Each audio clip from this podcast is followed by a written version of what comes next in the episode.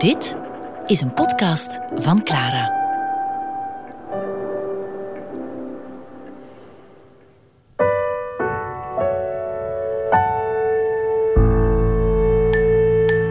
Zeitgeist met Werner Trio.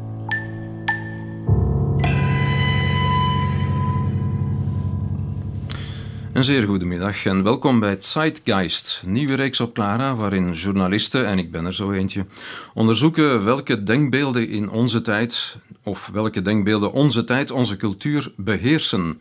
Denkbeelden die onze blik sturen en waar we naar handelen.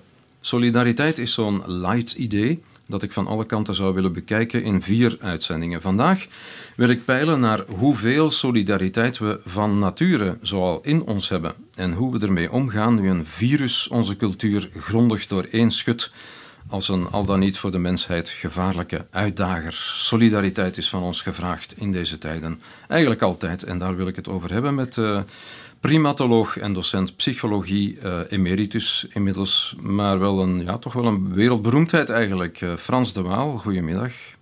Goedemiddag.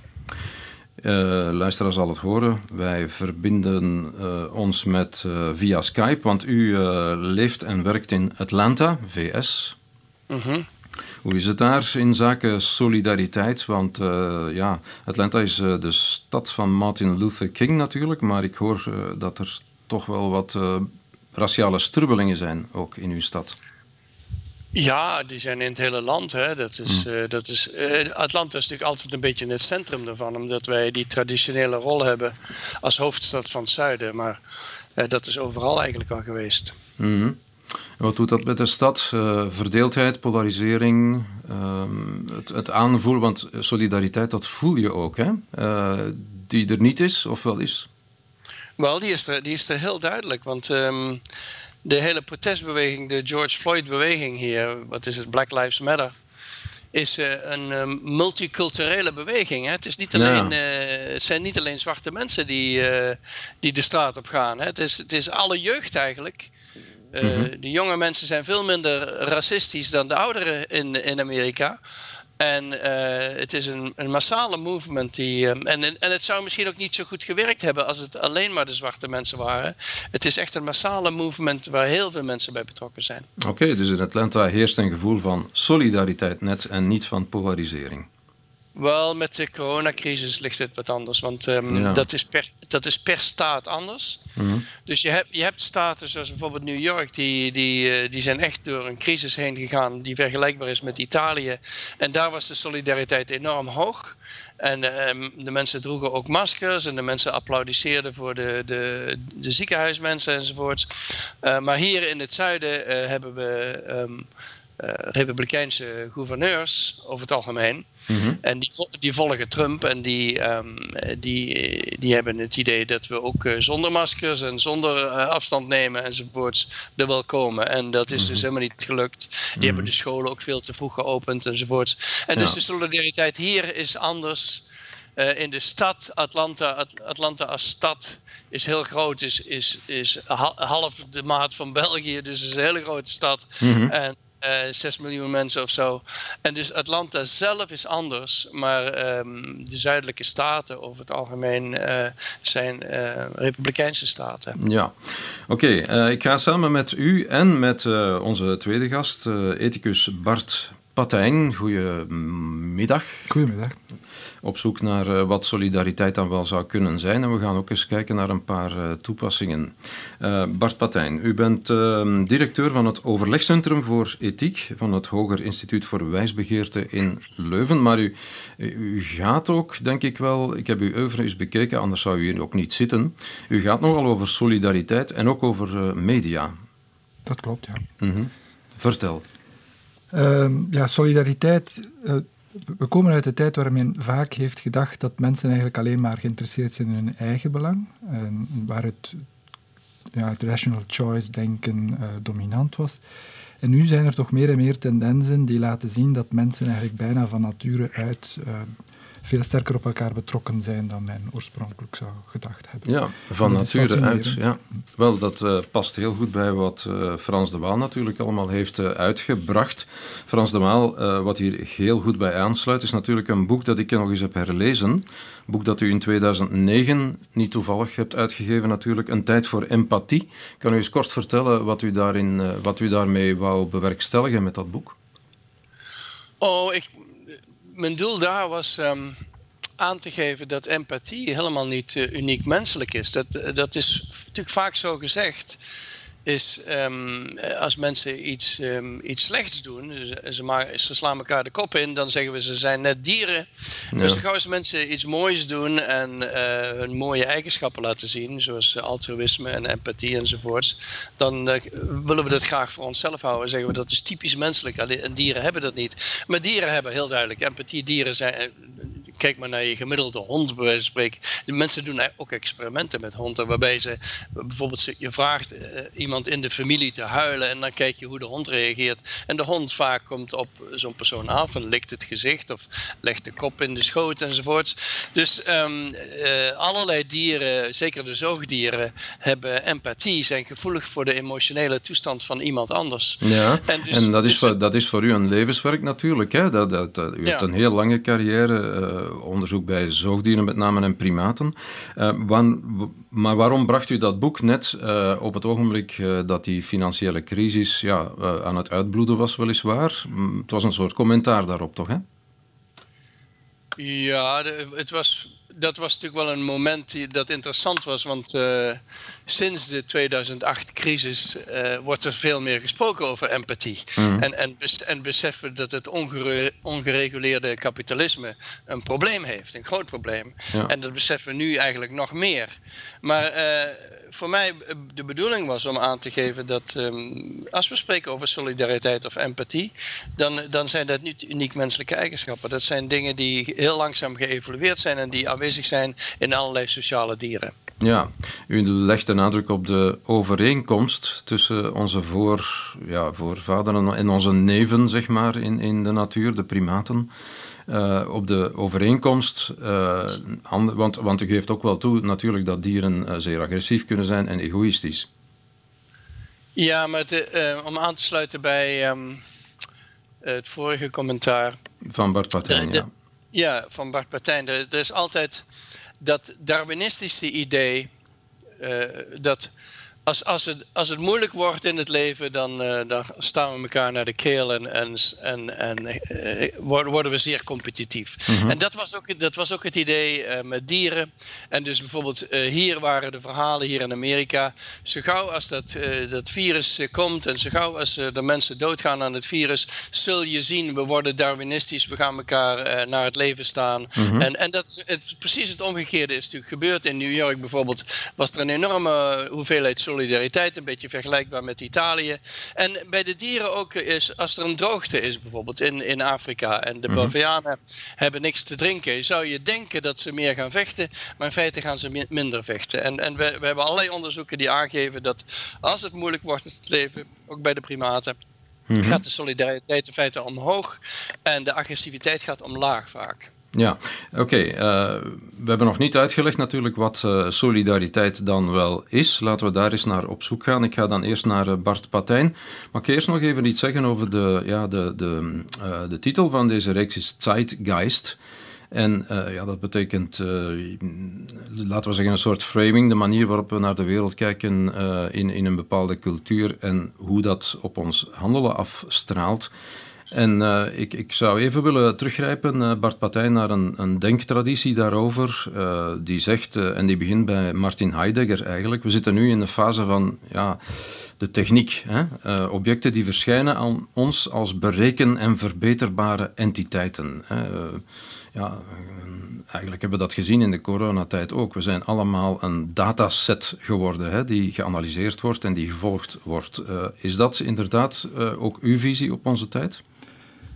Ik ben niet zo pessimistisch op dat vlak. Ik, uh, ik denk dat er nog veel kansen zijn om dat ook uh, in, de, in de andere richting te plooien. Uh, er is een tendens natuurlijk om uh, heel nuchter te redeneren van wat brengt hier het beste op en een soort van rationeel discours te cultiveren om dat dan zo snel mogelijk te bereiken.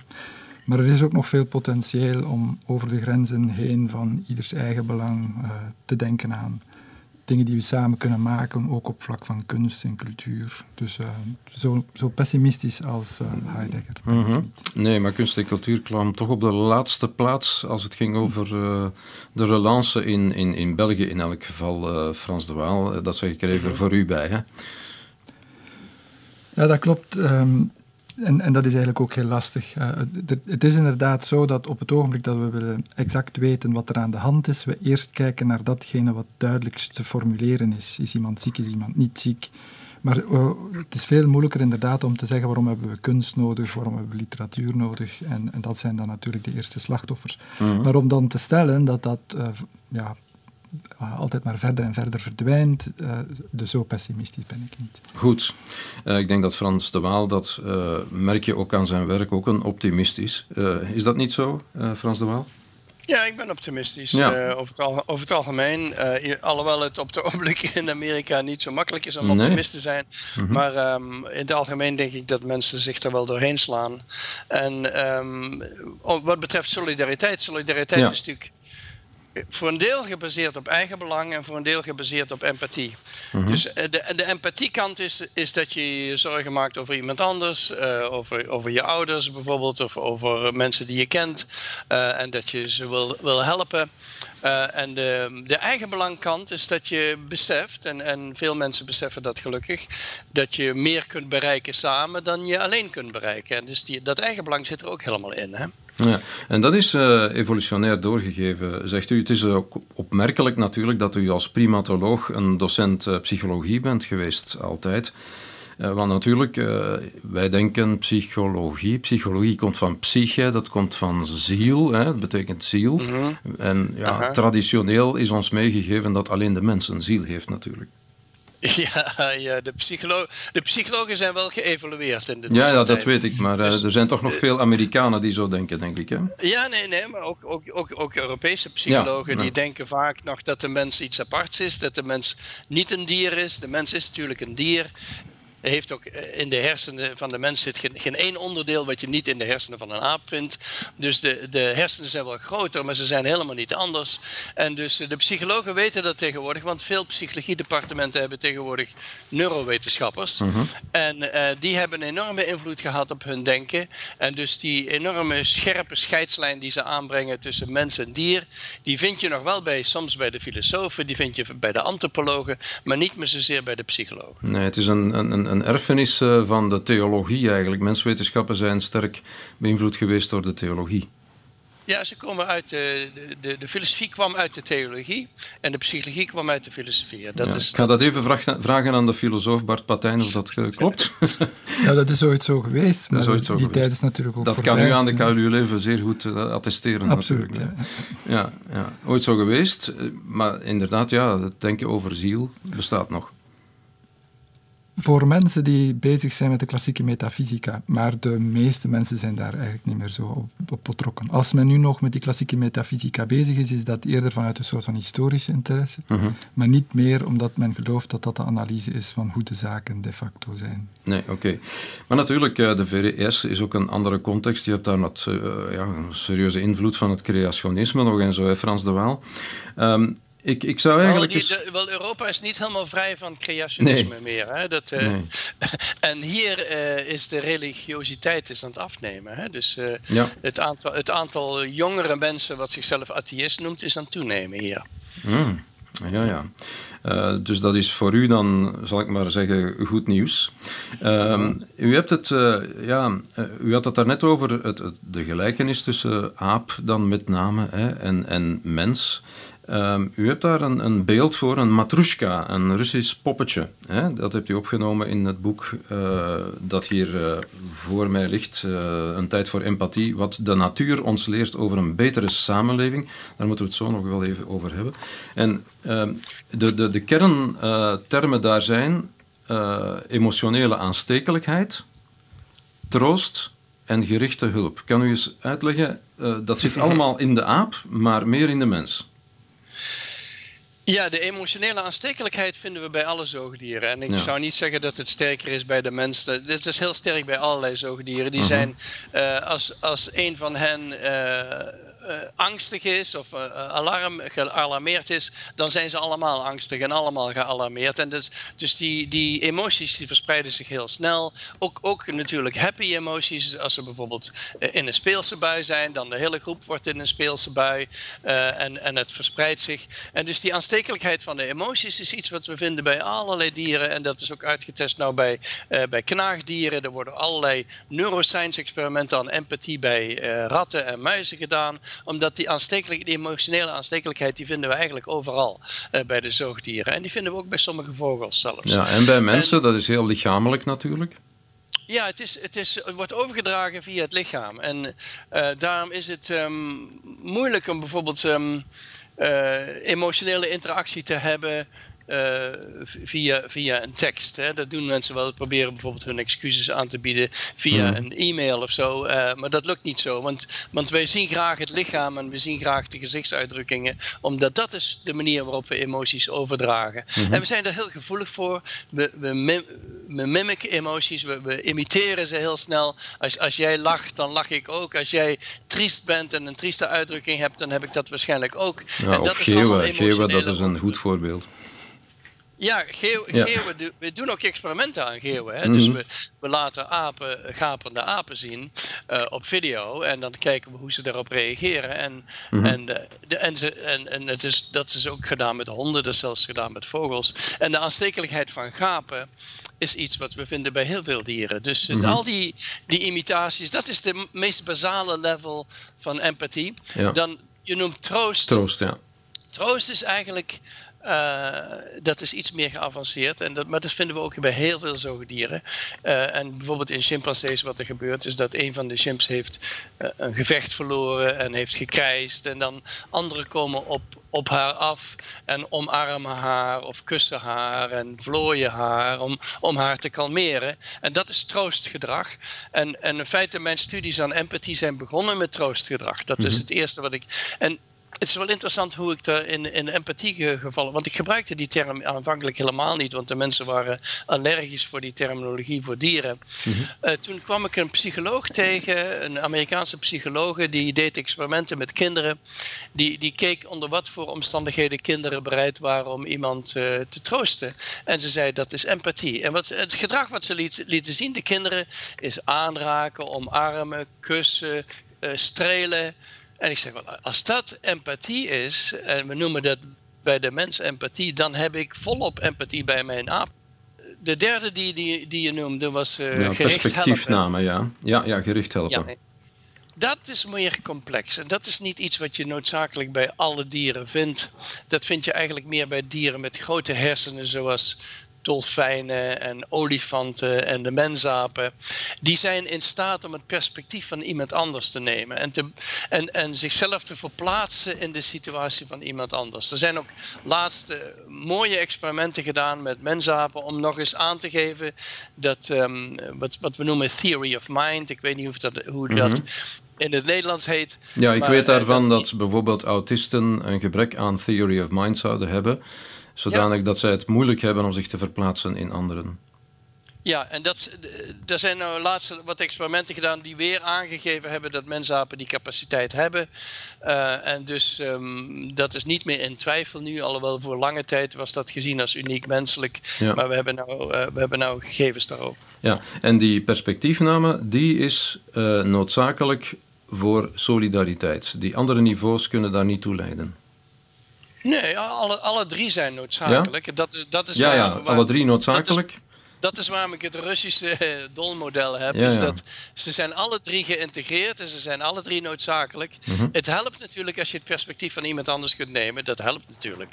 Maar dat is niet strikt noodzakelijk voor jou om empathie voor iemand te hebben. Je, mm je hond die dat misschien niet kan, die kan misschien niet jouw jouw perspectief nemen. Maar die kan wel degelijk empathie tonen en proberen je te helpen. Ja, wel, ik uh, ga nu naar Bart Patijn, uh, want uh, ik denk, Bart, dat jij je baseert onder meer op Richard Searle.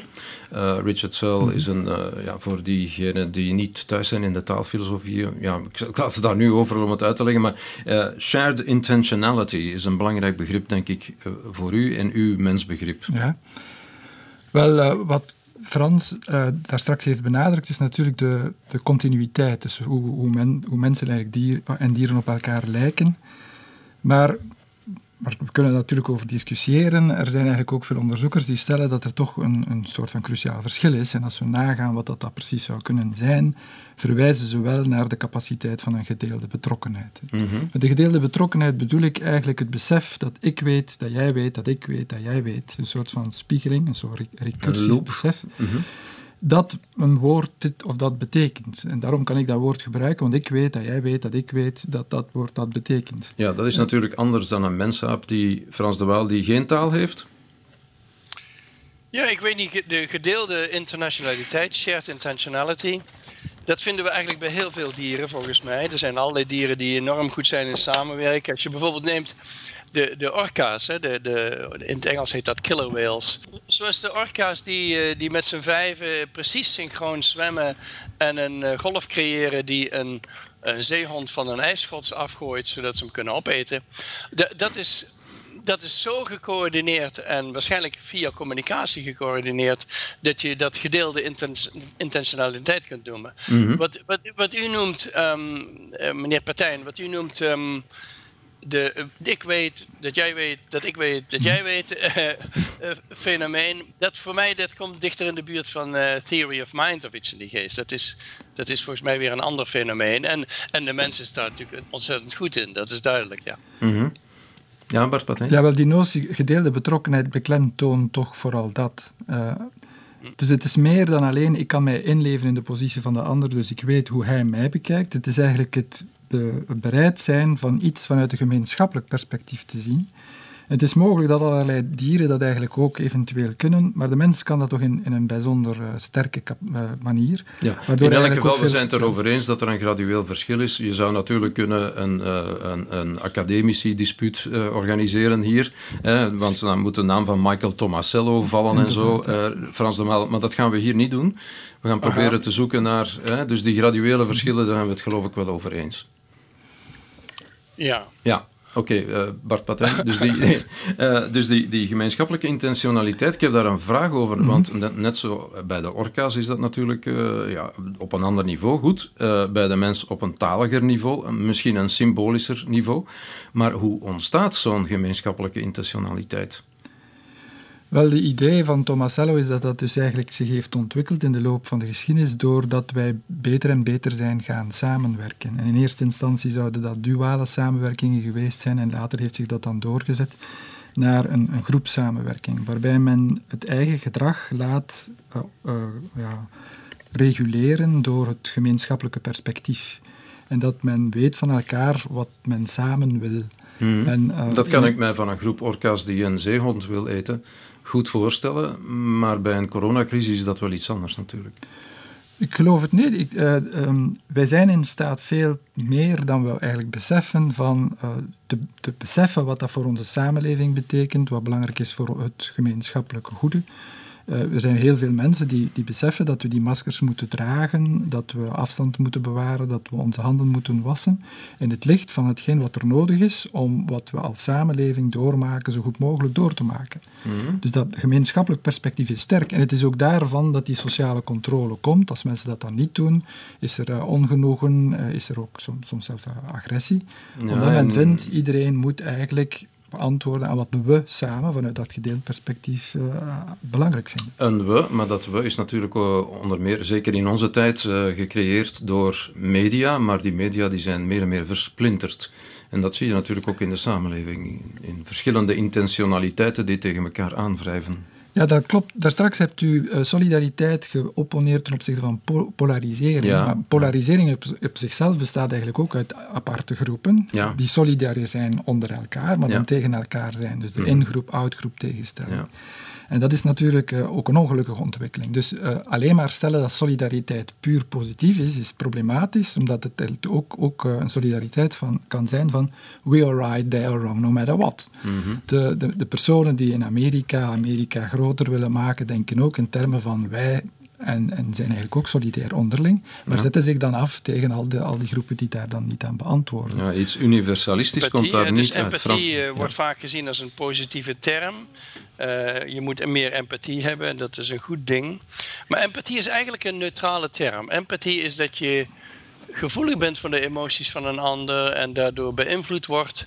Maar dat kan ook tegen de ander gebruikt worden. Dus bijvoorbeeld uh, iemand die martelt, die moet ook empathie mhm. hebben in de zin van hij moet weten wat pijnlijk is voor iemand anders. Mm -hmm. uh, en dus empathie is op zichzelf niet noodzakelijk positief. Ik denk wel dat het geëvalueerd is voor, voor positieve redenen, maar het kan tegen anderen gebruikt worden. Terwijl -hmm. sympathie is meestal een term die we gebruiken tegenwoordig voor uh, als je in actie wil komen voor iemand anders. En, en sympathie is altijd positief, dacht ik. Uh, en empathie niet altijd. Ja, Frans de Waal, uh, dat hebt u ook beschreven. Hè? De psychopaat of de sociopaat, die heeft wel de twee lagen waar we het eerder over hadden, hè, emotionele aanstekelijkheid en gerichte hulp, perspectiefname, heeft hij dus nodig ook om misdaden te plegen eigenlijk. Hè. Maar die heeft niet het aspect van de zorg voor anderen. Dus dat is eigenlijk een evolutionaire fout die in die sociopaat zit. Uh, well, de, en ik kan er een paar ja. noemen uh, die het heel ver hebben gebracht, uh, meneer De Waal. Ja, er zitten, er zitten veel psychopaten, zeggen ze, in de, in de businesswereld. Uh, de psychopaat heeft, uh, mist eigenlijk de emo emotionele kern van empathie. Dus hij kan wel het perspectief van iemand anders nemen en weet heel goed hoe hij uh, een voordeel kan trekken van anderen en ze kan afzetten en bedonderen enzovoort. dat, dat weet hij allemaal wel, maar er zit geen emotionele kant aan de psychopaat en dus um, hij is niet betrokken bij de ander. Ja. ja. Goed, ik zei uh, daarnet, want de tijd vordert natuurlijk, uh, dat we eerst zouden um, badineren rond wat we onder solidariteit verstaan. Mag ik u beiden nog vragen om dat nu eens in één zinnetje te zeggen? En dan gaan we even uh, naar muziek en dan eens bekijken wat wij zoal moeten doen. Bart Patijn? Wel, sorry. Ja, okay. ja, sorry. ja, ik ga eerst Bart Patijn even aan het woord laten. Ja, solidariteit is eigenlijk de bereidheid om ehm, het voor elkaar op te nemen vanuit een gemeenschappelijk perspectief. Maar, zoals ik daar straks suggereerde, dat hoeft niet altijd positief te zijn, want dat kan ook een solidariteit zijn tegen anderen gericht. Mm -hmm. en, en, in die zin okay. uh, kan dat dus. Ja, dat is een mooie conclusie. Frans de Waal? Wel, solidariteit is dat je beseft dat je een gezamenlijk doel hebt en bereid bent uh, om elkaar uh, te helpen dat doel te bereiken. Mm -hmm. Dat is heel bondig en dat is iets wat, ja. waar ook dieren heel goed in zijn. Ja, die zijn okay. heel goed in. Ja. ja.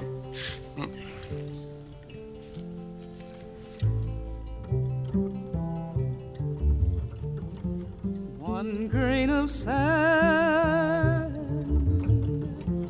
one grain of sand in all the world, one grain of sand,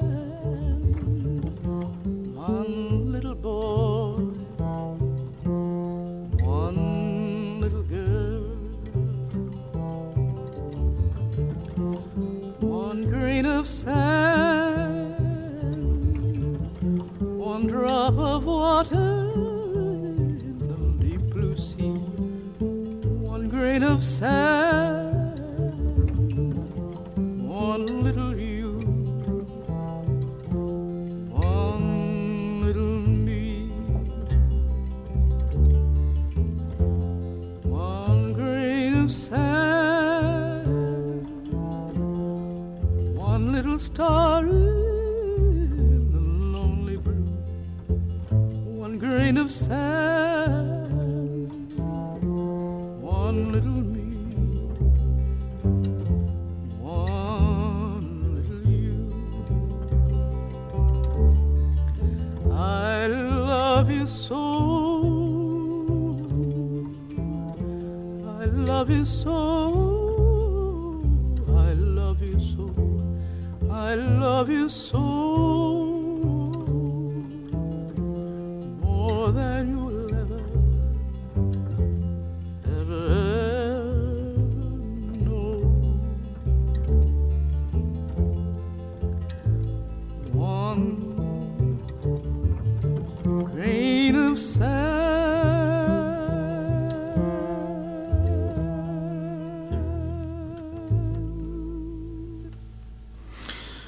Bijzonder mooi gezongen van Odetta. One Grain of Sand zong ze. Uh, een uh, lied van uh, Pete Seeger. Ik zit hier nog steeds in Zeitgeist, ons nieuwe programma, om te praten over solidariteit met primatoloog en psycholoog Frans de Waal in Atlanta via Skype. Vandaar de klank die wij aan deze kant van u horen, Frans de Waal. U bent er nog, hè? Ik ben er nog steeds, Oké, goed. En hier in de studio ethicus Bart uh, Patijn. We hebben daarnet al mooi geformuleerd uh, nagedacht over solidariteit. Zullen we nu eens kijken, een beetje vrij naar de vragen van Kant. Eerst hebben we uh, gezegd wat we daarover weten. Laten we nu eens kijken naar wat we moeten doen, of ja, wie er moet solidair zijn met wie en hoe dat moet worden georganiseerd. Ik zou willen beginnen met uh, u, Frans de Waal. Als u kijkt naar mm -hmm. overheid, overheid in zo'n coronacrisis, laten we het daar eens op toepassen. Uh, ja, de overheid in de US heeft nogal gefaald, toch het hoogste niveau, denk ik. Uh, wat behoort een overheid eigenlijk te doen in ter bevordering van solidariteit in zo'n coronacrisis? overheid. Wel, de, de apen hebben geen overheid. Nee, maar de apen dat is zo. Hebben, apen hebben een hiërarchie. En dus je hebt hooggeplaatste individuen en laaggeplaatste. Mhm. Mm -hmm. En, en de, aan de top heb je de alpha-male en de alpha-female. En um, de, de, de, crisis hier in Amerika is natuurlijk voor een deel een gebrek aan leiderschap van de alpha-male. Ja. En, um, Hij ziet er wel uit als een alpha-male, maar... Uh, hij, is wel, hij is wel opgeklommen, uh, een beetje als een chimpansee alpha-man met intimidaties ja. enzovoorts. Ja. Maar um, uh, ik heb heel veel alpha-mannen gekend bij chimpansees. En de meeste die, zijn, die houden orde, die houden de groep bijeen. Die, die, zijn ook, die, die, die leveren troost als iemand een strijd verloren heeft, bijvoorbeeld. Uh, dus, dus ze hebben meer empathie en ze hebben meer uh, gevoel voor, voor verantwoordelijkheid Mhm. dan sommige menselijke alfamannen hebben. Ja. ja, en dan zou u geneigd zijn om te zeggen van wij moeten leren van de apen? Ja, ik, ik heb een, een, een TED-talk gegeven over de Ja. alfamannen. Want, Hm. want in de businesswereld wordt heel veel gesproken over hoe, kom, hoe word je een alfaman enzovoort. En wat ze altijd bedoelen is van hoe word je een bully die anderen Ja, ja. laat weten wie er de baas is. Hm. Maar dat is niet noodzakelijk wat de alfaman moet doen. De alfaman moet ook de groep bij elkaar houden en zorgen dat interne conflicten opgelost worden. Ja, u weet dat er wel een eh, kritiek bestaat op dit soort eh, afleidingen die u maakt hè, vanuit de natuur naar de cultuur. Dat wordt genoemd de naturalistic fallacy, naturalistische dwaling. Hè, dus dat je afleidt uit wat is in de natuur, dat het zo zou moeten zijn eh, in de cultuur. Eh, wat, hebt u daar iets over te zeggen? Wel, dat is eh, het idee van dat de natuur is niet normatief, zeggen ze soms. Ja, weet je ja. wel, maar de natuur is natuurlijk zeer, de natuur is wel degelijk normatief. Dus bijvoorbeeld een, een chimpansee alfaman die zich niet goed gedraagt en die iedereen bang maakt en, eh, en in elkaar timmert, ehm, is een alfaman die, die vaak afgezet wordt. En soms wordt die in, de- in het wild hebben we nou een dozijn gevallen van alfamannen die gedood zijn door hun eigen groep. Ja. En dus eh, er is wel degelijk normativiteit bij de apen. En dus dat hele idee van de filosofen dat je de natuur en de menselijke cultuur eh, of de menselijke moraliteit kunt scheiden, daar ben ik het niet helemaal mee eens. Want er zijn wel degelijk normativiteiten te zien in het gedrag van dieren. ja, Bart Patijn, kunnen we leren uit eh, het solidaire gedrag van de mensaap? Wel, eh, wat u zegt is dat, we dat, dat wij dat kunnen zien. Zijn dat dan de mensen of zien de dieren dat zelf ook? Eh, dus de, de kwestie is eigenlijk... eh, ik, ik denk dat het moreel besef komt vanuit het besef dat we een gemeenschappelijk perspectief kunnen innemen waarin we dat samen overeenkomen dat dat juist of fout is. Terwijl dieren, aangezien ze dat perspectief moeilijker innemen, eh, eerder het gevoel hebben als er iets mislukt, ja, dan hebben ze pech. En als er een dominante aap alles neemt, dan heeft, hij dat alles genomen. Maar er is ook geen verontwaardiging of er is ook geen klacht. Oh, er is wel klachten. Er zijn zeker klachten. Dus een alfaman die niet genereus is, bijvoorbeeld. Dat is een groot probleem.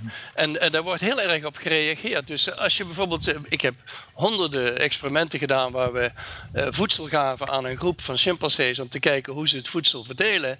Als je een alpha-male hebt die probeert alles voor zichzelf te houden, dan zijn er enorme protesten. En, en dat soort mannen worden niet erg populair in de groep. En ze worden ook snel afgezet. Die, die, die houden hun positie niet erg lang. En dus ehm, er is wel degelijk normativiteit in het gedrag van apen. En dus dat onderscheid dat, uh, dat, dat de natuur is prescriptief, is, is wat is het, uh, descriptief en Ja.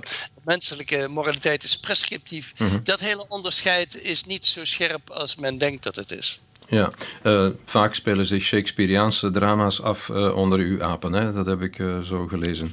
Ehm, Bart Patijn, ik ga u ook vragen, het, het, het beleid, hè, dus, dus ja, het beleid, wat behoort dat te doen in coronatijden? En hebt u gezien dat dat goed gebeurd is?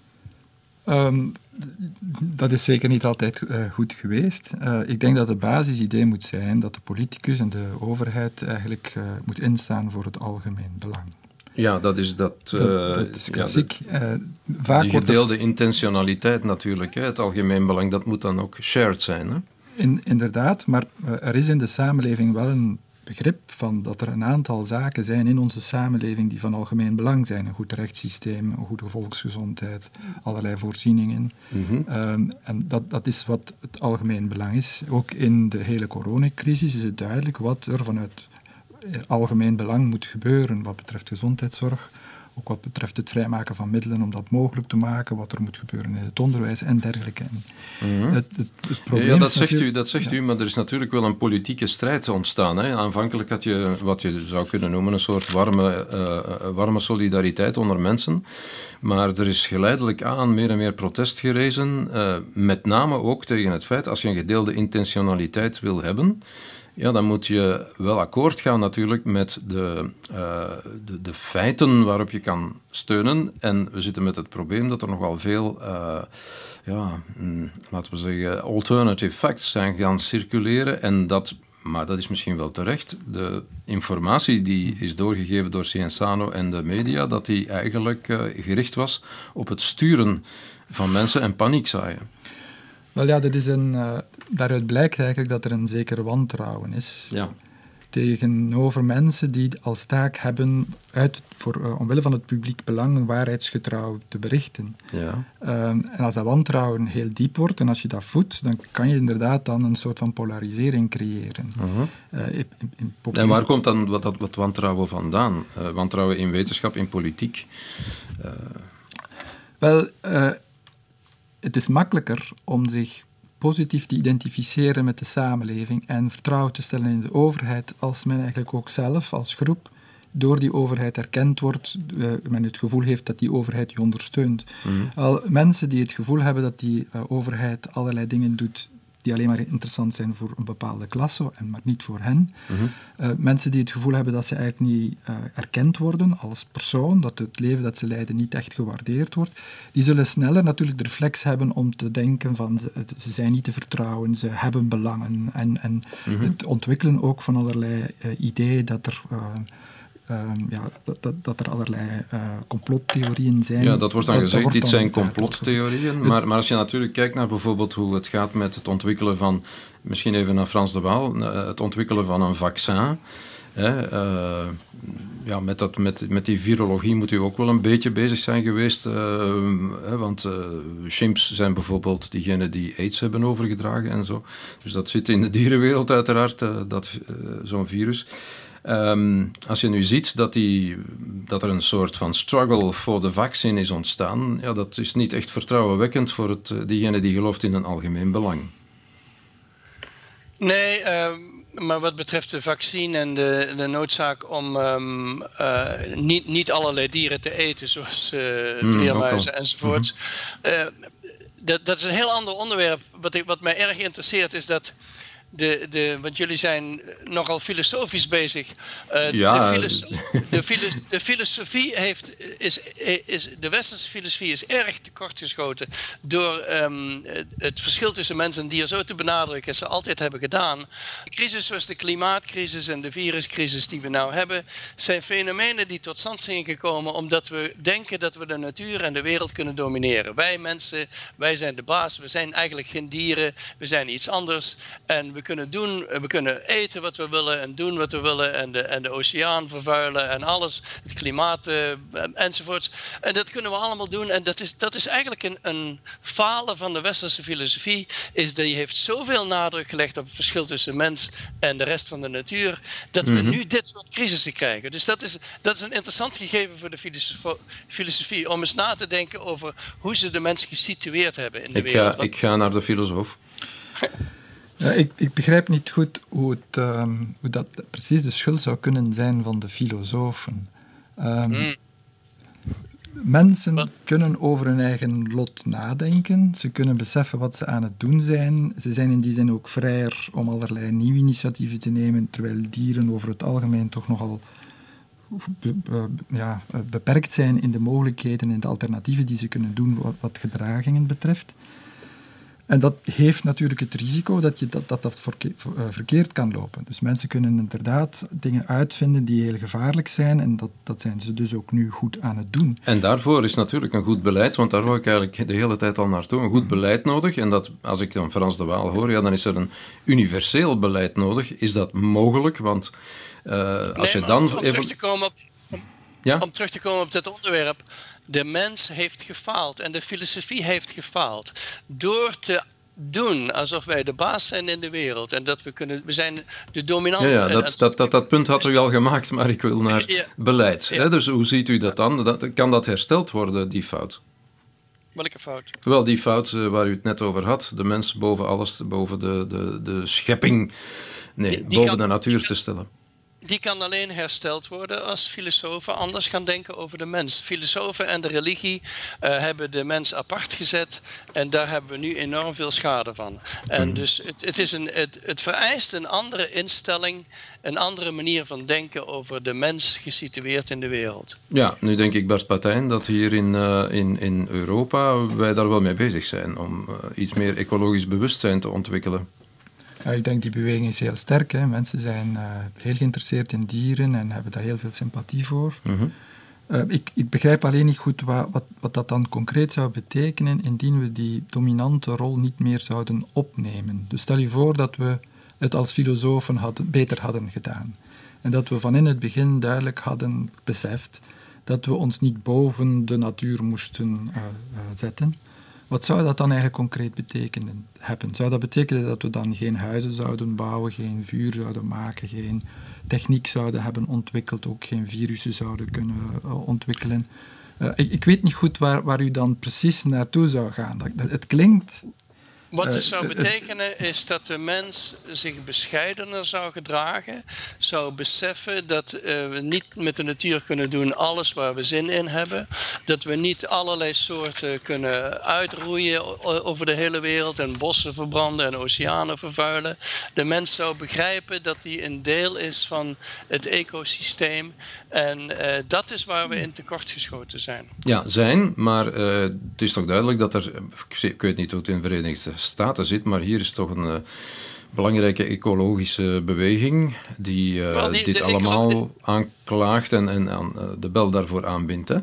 Ja, de ecologische beweging komt natuurlijk uit Amerika Ja. uiteindelijk. Het komt, komt van ehm, het boek van Carson in de, in de 60 Ja, jaar. inderdaad. Dus het is begonnen in Amerika. Dus daarom is het zo jammer dat nu in Amerika we een president hebben die dat niet respecteert. Mhm. Maar ehm, het is een oude beweging.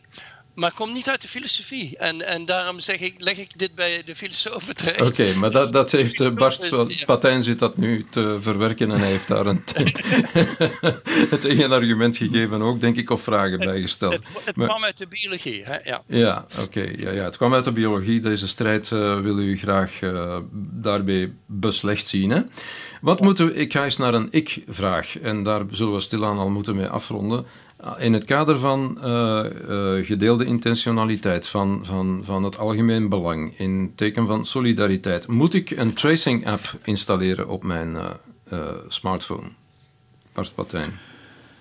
Ja, ik denk het wel. Dus ook hier, als we luisteren naar de mensen die er echt verstand van hebben, bij ons in Leuven is dat Bart Preneel, die, die hebben dat eigenlijk uitgedokterd, die hebben een heel veilig systeem.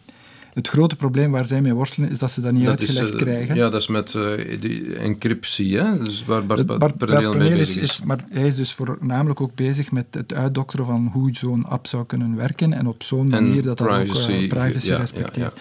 En die technieken zijn er, maar er is hier ook het, het gebrek aan vertrouwen en ook soms ook de, vanuit de media niet altijd de goodwill om, om dat gezag eh, te herkennen. Dus er, het is soms van media ook plezant Media moeten kritisch om- zijn, hè? eh, wel ja, maar er is, er is eh, een verschil tussen kritisch zijn en, en kritisch zijn. Ja. Mm. En het zou ook interessant zijn om daar eens dieper op in te gaan, maar dat zal voor een andere keer zijn. Mm, Ja, u mag er nu wel iets meer over zeggen. Ja, nog een paar sommige, sommige, sommige journalisten denken kritisch zijn is gewoon tegen, tegen alles ingaan wat van hun gezagspersoon wordt gezegd.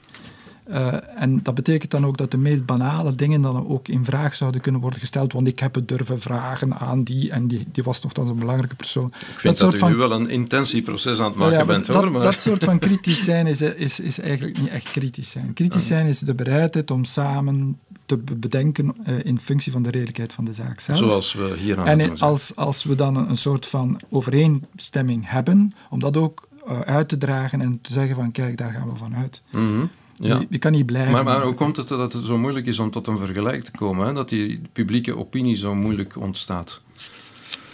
Wel, er is een gezagscrisis. Er was een, we, heb- we hebben samenlevingen gehad, waar, een een positionele samenleving, zoals dat in de literatuur noemt, waar mensen die een bepaalde professie uitoefenden, eigenlijk meer gezag kregen. Ze, ze, ze werden geacht verstand van zaken te hebben en men luisterde.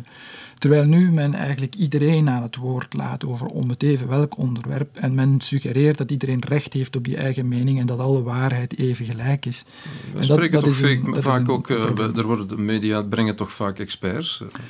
Absoluut, maar ze amuseren zich ook om dan die experten tegen elkaar uit te spelen en om te tonen van kijk, die zegt het anders en hebt u dat wel gehoord en dan is dat, Dat een conflict mij en dan een is dat weer, eh, democratisch debat, toch? Een redelijk als debat. het, als het effectief aanstuurt op een tegensprekelijk debat waarbij men probeert dichter bij de waarheid te komen, dan heb ik daar absoluut geen probleem mee. Zo werkt wetenschap. Maar als het alleen maar de bedoeling is om, om eh, een soort van poppenkast te spelen en de Theater, ene tegen de ja. andere, dan, Oké, is dat begrijp ik. Ja, ja, ja. ja. Oké.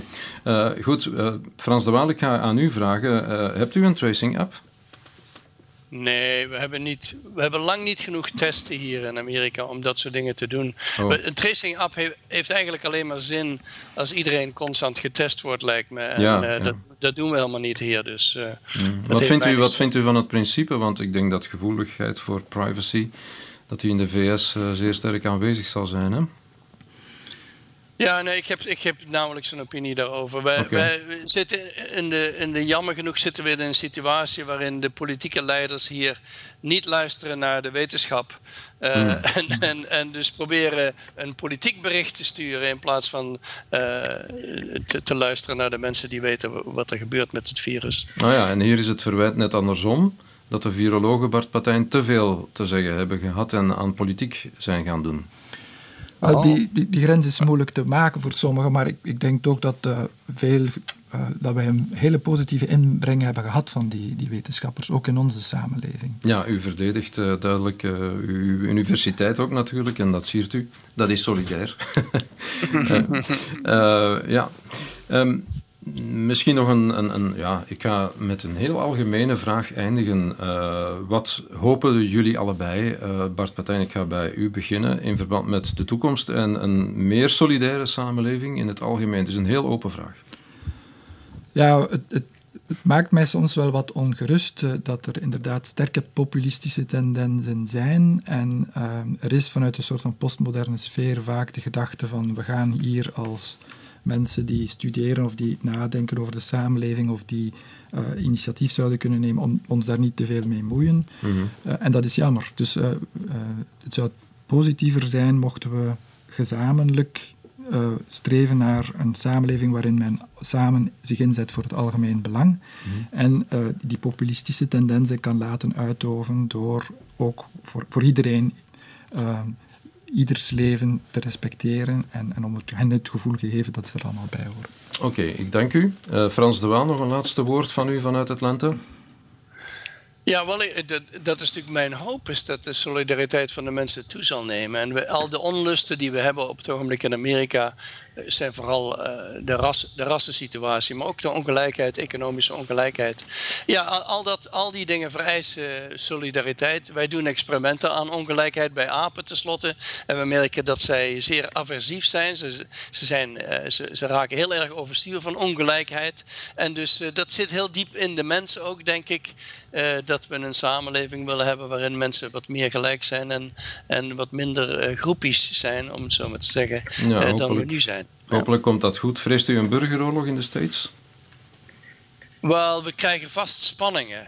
Of hm. het, een burger, of het zo groot wordt als een burgeroorlog. Ik weet niet of je nu gezien hebt, maar de, bijvoorbeeld de militairen in Amerika. En er zijn, we hebben een hele grote military in Amerika. Mhm. die, eh, die zijn zich van de president aan het afkeren. En dus uh, het, het, komt waarschijnlijk niet zover. Oké, we gaan dat zien. Ik dank u heel hartelijk voor uw bijdrage in deze uitzending. En uh, wens u een warme dag daar in Atlanta. 36 graden of wat was het? Ja, geniet ervan. Ja. dank u wel. Dank u. Oké, volgende Volgende week, luisteraar, komt eh, Frank van den Broeke, uh, specialist verzorgingsstaat, en uh, Rie de Ridder van Dokters van de Wereld, die voorheen directeur was van RISIF en ook kabinetchef is geweest van Van den Broeke, over de koude solidariteit, zoals dat heet. Gezondheidszorg, pensioenen en werkloosheid. Tot volgende week, dag.